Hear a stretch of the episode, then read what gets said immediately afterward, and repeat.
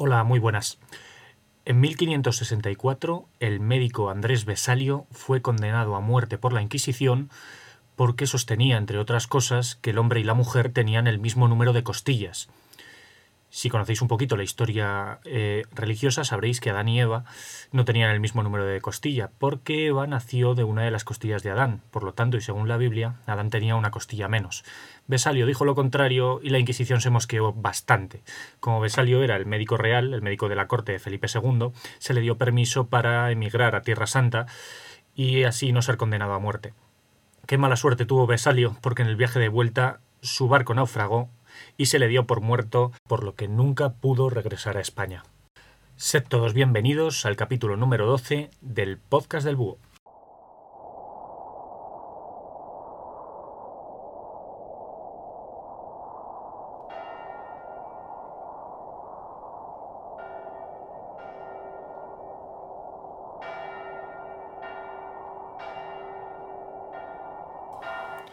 Vámonos de viaje a plena Edad Media, al año mil ciento treinta y cuatro, en el cual Ramiro segundo acaba de heredar una difícil papeleta, acaba de heredar el trono de un reino de Aragón que, está, que ha estado a punto de desintegrarse con solamente cien años de vida. Ramiro segundo eh, tiene en sus espaldas una curiosa leyenda llamada La Campana de Huesca y que es una historia de sangre, de traición y de absoluta brutalidad. Vamos a ver qué tiene de cierta esta leyenda, que marcó los inicios de la eh, corona de Aragón.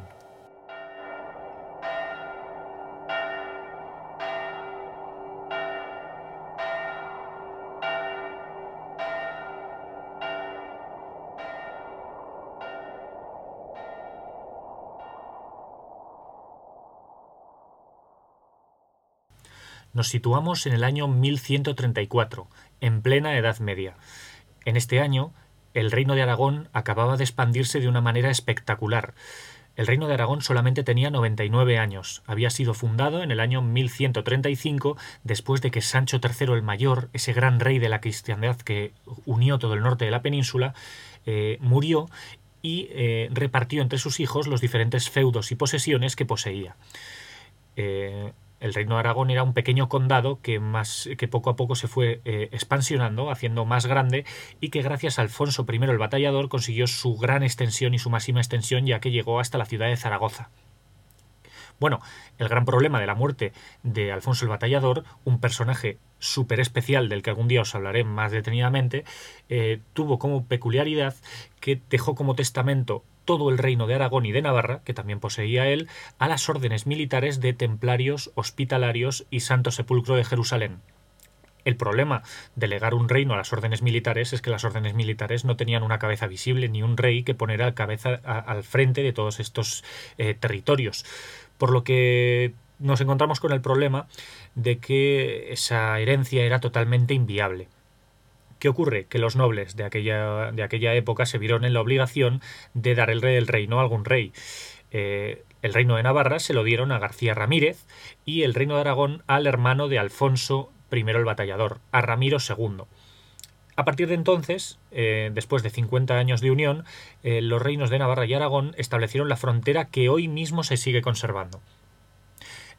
¿Cuál es la peculiaridad de toda esta historia? Pues que eh, Ramiro segundo, el hermano de Alfonso primero, en realidad era el obispo de Roda de Isábena, un paraje que os recomiendo que visitéis en pleno Pirineo, es espectacular.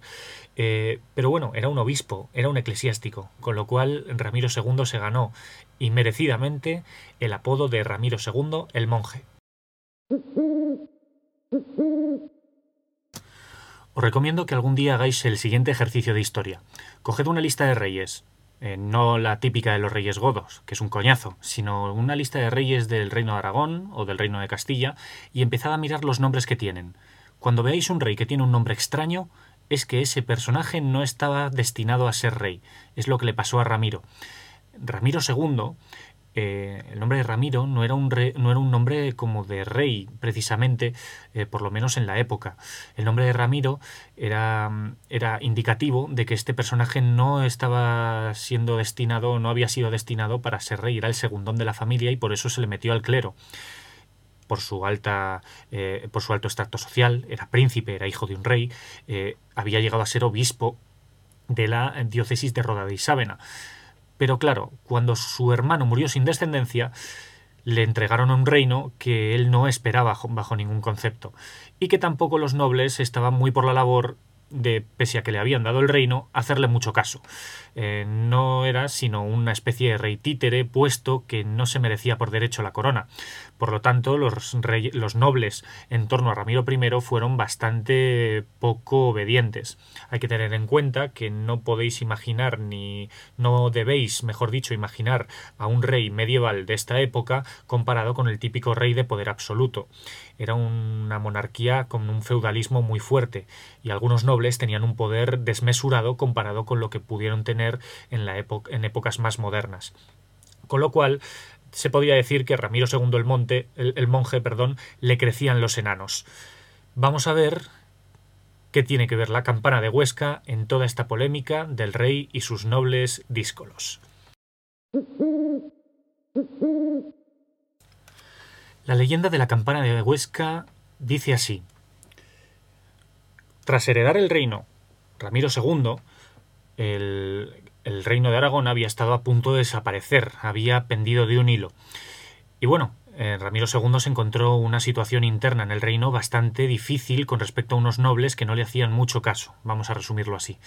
El caso es que Ramiro segundo, apesadumbrado y ante la falta de autoridad que parecía tener entre todos estos nobles tan rebeldes, pues lo que hizo fue eh, pedirle consejo a su antiguo maestro, al antiguo abad del monasterio francés en el que este rey había sido un novicio. Por lo tanto, mandó un mensajero, porque no podía ir personalmente, y mandó un mensajero al abad de San Ponce de Tomeras, en Francia, pidiéndole consejo. El caso es que este abad eh, llevó al mensajero al huerto y, y no le dijo absolutamente ningún tipo de consejo. Simplemente, y ante los ojos del atónito mensajero, eh, cogió unas coles en el huerto y las cortó. Cortó las que sobresalían por encima de los demás. Hay algunas partes de la leyenda que hablan de rosas en lugar de coles, pero parece que el concepto le quedó bastante claro al mensajero. Cuando el mensajero volvió y le contó a Ramiro primero lo que había sucedido, eh, Ramiro primero lo tuvo claro. Convocó cortes.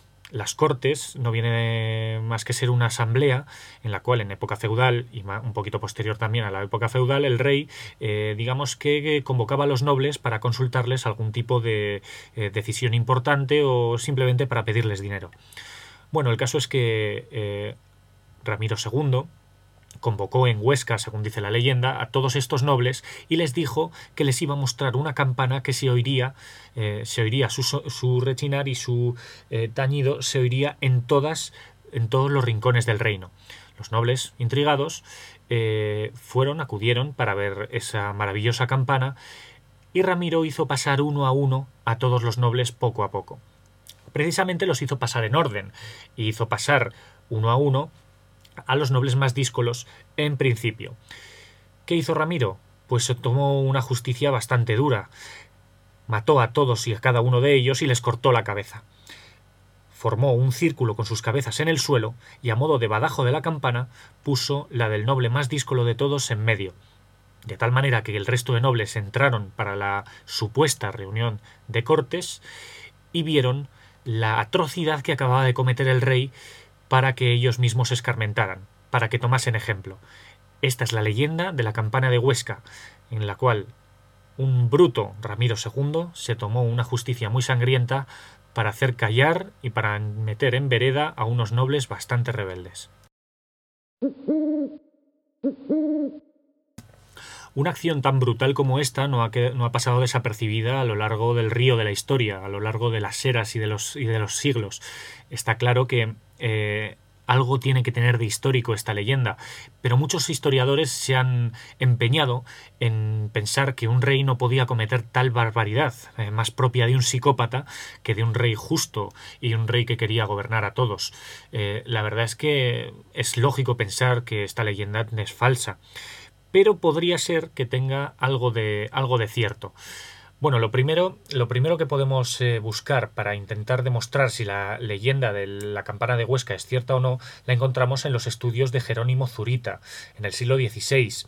Eh, Jerónimo Zurita intentó demostrar que esta leyenda era falsa porque el historiador griego Heródoto, que se considera el padre de la historia, eh, habla de, una, eh, de un pasaje similar en el cual eh, un rey griego eh, le mandó a un mensajero a un antiguo maestro y el mensajero eh, hizo precisamente lo que hizo el abad del antiguo monasterio de Ramiro segundo.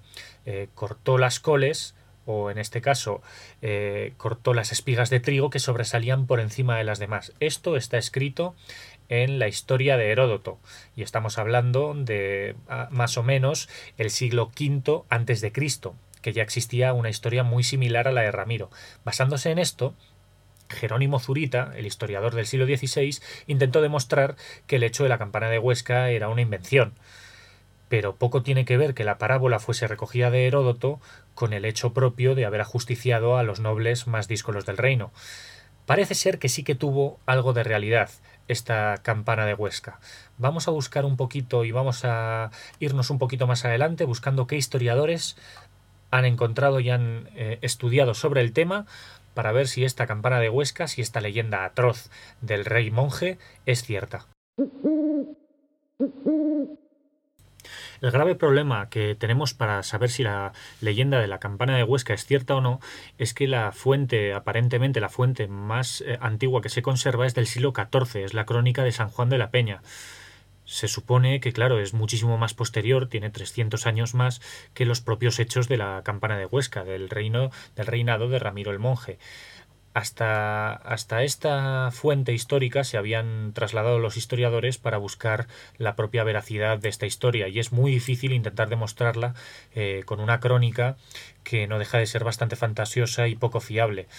Eh, el hecho es que vamos a, vamos a trasladarnos al trabajo de un, media, de un medievalista ejemplar llamado Antonio Ubieto, un aragonés que ya falleció, historiador del siglo veinte, eh, un auténtico genio dentro de su, dentro de su campo de, de estudio, y que demostró que en los Anales Toledanos Primeros, unos, una... Eh, Eh, como diría, una fuente histórica que es eh, muy eh, justo inmediatamente posterior al, al reinado de Ramiro segundo, eh, tienen una críptica línea en la que se habla de que se mataron a los nobles en Huesca en el año mil ciento setenta, más o menos. O sea, la fuente es de mil ciento setenta, pero se habla de que se mataron unos cuantos años antes a unos cuantos nobles en Huesca por parte del rey.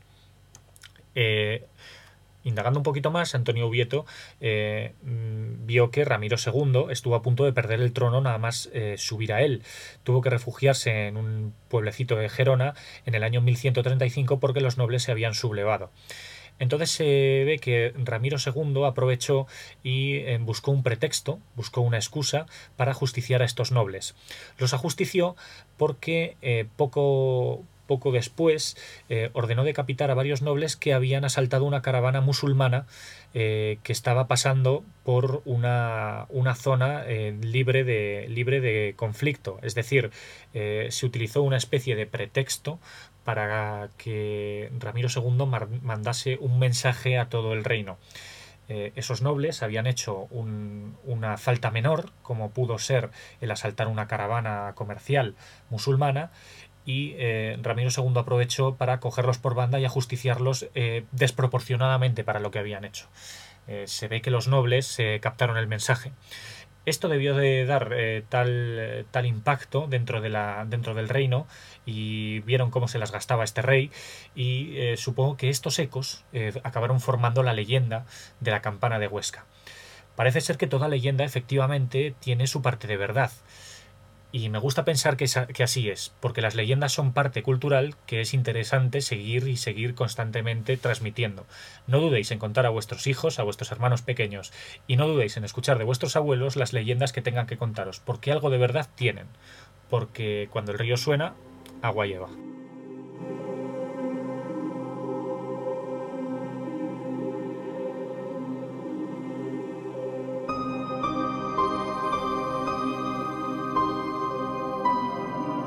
Recordad que estoy ansioso por recibir vuestros comentarios y opiniones, sean malos o buenos, he tenido un poquito de todo y, y os los agradezco absolutamente todos, todos los comentarios que me habéis hecho.